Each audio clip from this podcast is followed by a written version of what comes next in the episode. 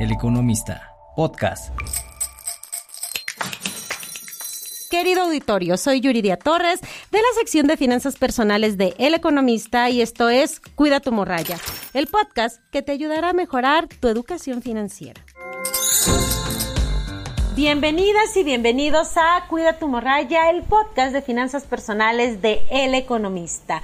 Vengo de insistente de nuevo a recordarles que falta bien poquito para que termine el año y aunque andan de fiesta en fiesta, en armonía y felicidad, revisen cómo andan sus deducciones personales que les ayudarán con la declaración anual de impuestos. Si bien este es hasta abril para personas físicas, solo entran los gastos que hayas facturado como deducciones personales en el año fiscal. Es decir, de enero a diciembre de este año. No es que en enero digas, ay, ahora que facturé para que aplique, ¿no? Eso sí, no funcionaría, pero eh, probablemente sí para la declaración de hasta el 2025. Así que lo que se va a declarar el próximo año tiene que ser todo lo que se gastó y facturó en este 2023. Entonces, ¿qué tal? ¿Qué han facturado? Recuerden que para la declaración anual aplica, no entran los gastos facturados como deducciones personales. Pero a ver, dos cosas. Primero, ¿Qué es la declaración anual y qué son las deducciones personales? La deducción anual de impuestos es una obligación que tenemos todas y todos los contribuyentes activos que consiste en reportarle al SAT, al Servicio de Administración Tributaria, nuestro querido SAT, nuestros ingresos, gastos, pago de impuestos sobre la renta y deducciones personales. En sí, la declaración anual debe contener información pues de lo que percibimos todo el año, ya sea ingresos eh, fijos, ingresos variables, todo, ¿no? Deducciones autorizadas y personales, retenciones, así como tus pagos provisionales a través del portal del SAT. Ojo, esta, esta declaración anual es muy diferente y aparte de las declaraciones mensuales que tenemos que hacer cada mes. Bueno, que muchos trabajadores, muchos freelance, eh, muchas personas tienen que realizar mensualmente.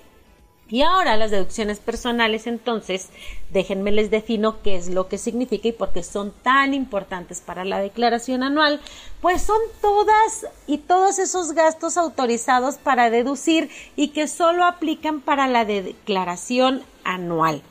Les dicen deducciones personales porque son las que tienen que ver con nosotros, con cosas para nosotras y para nosotros, no como en las declaraciones mensuales que luego nos dicen, ay, solo aplica eh, tus facturas que de compras que hayas hecho que tengan que ver para la oficina. ¿A poco no les ha dicho así su contador o han leído en la página de, del SAT que nos dicen eso? Bueno, una deducción personal, por ejemplo, serían los gastos que hacemos en consultas médicas, laboratorios clínicos, un seguro de gastos médicos, eh, aportaciones voluntarias para eh, nuestro ahorro para el retiro en la FORE. Y también si tenemos un plan personal de retiro que son así para cuando nos vayamos a, pensionar también aplican las aportaciones que hacemos a esos planes. Em, las colegiaturas si están pagando colegiaturas gastos funerarios pero ojo no em, no los planes funerarios que estés pagando anticipadamente. O sea para que apliquen los gastos funerarios tiene pues que em, que haber sucedido el evento, vaya. Y pues también los intereses pagados en créditos hipotecarios, si tienen un crédito con el Infonavit, o viste con un banco, ojo porque pueden deducir los intereses pagados. Y eso, la verdad es que casi, casi automático. No es que tengan que hablarle al banco y decirle, ay, me das una factura. Normalmente te van a pedir tu constancia de situación fiscal y ellos hacen el cálculo y se lo informan al SAT. Es más, ¿saben qué también se puede facturar? Como ya les había contado hace unos días aquí, las donaciones que realicemos a organizaciones civiles, a ONG, eh, autorizadas por el SAT. Pero ojo, tienen que estar autorizadas sí o sí por el SAT. Si no, no aplican, eso lo pueden consultar en la página web del, del SAT. Así que si hicieron o van a hacer todo este tipo de cosas. Si ya las hicieron, revisen si tienen su factura y que eh, pues vayan a aplicar o tengan eh, la denominación que se requiere para que apliquen como deducciones personales. Si apenas lo van a hacer, pídanlas así. Por ejemplo, pasa mucho en el tema de las consultas médicas de laboratorios tiene que decir honorarios médicos, la factura, el certificado fiscal debe decir así, si no, no van a aplicar. Otra cosa importante es que tienen que hacer em, estas compras y las tienen que pagar con tarjeta o por transferencia bancaria, porque si las pagan en efectivo, tampoco se las va a aplicar el SAT y ustedes van a andar bien contentos. No, hombre, pues yo ya facturé, ya hice un montón, pero uy, pagaste en efectivo o no le pusiste el concepto que debería de ir correcto y entonces pues no, no te va a aplicar. Las deducciones personales tienen un tope o se aplican como hasta el 15% del total de los ingresos que hayas percibido durante el año, así que tampoco es para que se emocionen eh, facturando, facturando, facturando o nada más para que sepan que tienen un tope, que no va a pasar de allí aunque hayan hecho muchas facturas. Entonces, a ver, por eso les pregunto, cómo van con sus deducciones personales. Fuiste al doctor, fuiste al nutriólogo, fuiste al dentista, em, te hiciste chequeos clínicos de laboratorio. Todo esto lo puedes facturar y te puede aplicar como ya les comentaba hace un momento. Si no lo han hecho, yo creo que es buen momento. Todavía tenemos días para que eh, termine el año, donde pues también vamos a traer dinero del aguinaldo y podemos aprovechar para eh, hacernos revisiones médicas. Las eh, iba a decir las necesitemos o no, pero la verdad es que son importantes. Saber ir al dentista es importante, hasta tu limpieza dental anual, que te revisen si tienes cariecitas por ahí, o a lo mejor con un nutriólogo, nutrióloga que nos diga, bueno, si en diciembre no te quieres poner a dieta, te hago un plan para que el primero de enero comiences y pues te facturo de, desde ahorita. Ustedes definan qué es lo que necesitan. Si quieren hacer una donación, pues también pueden aprovechar. Eh, recordemos, todavía la situación en Acapulco está, está tremenda también hay niños, niñas, mujeres, eh, personas adultas mayores en cuestiones de vulnerabilidad, donde hay muchas organizaciones civiles que las están apoyando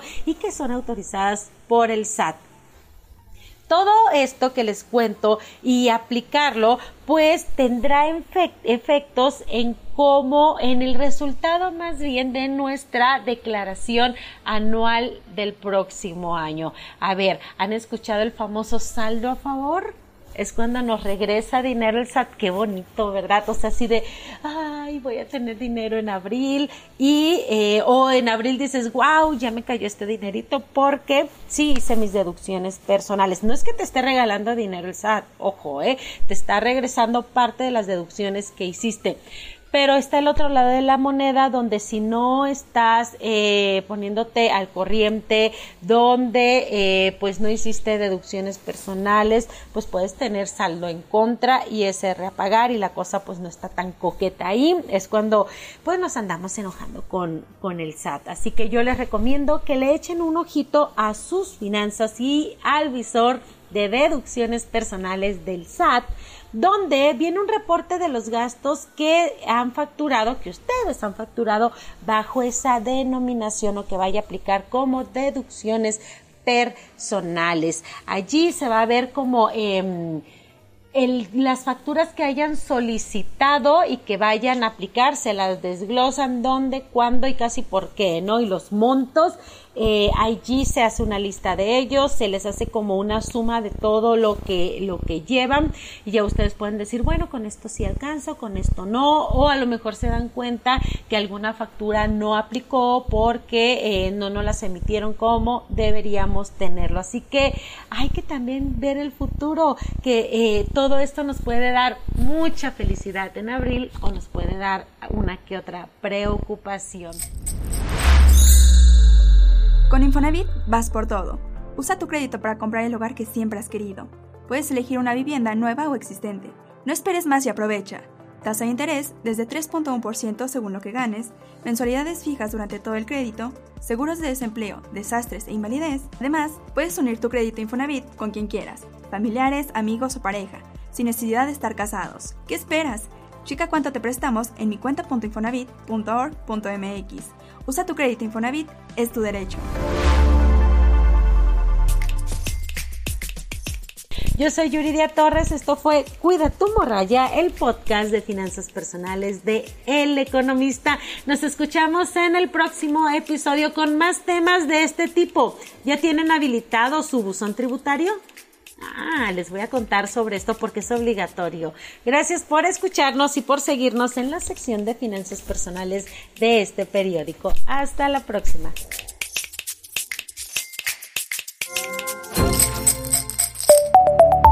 El Economista, podcast.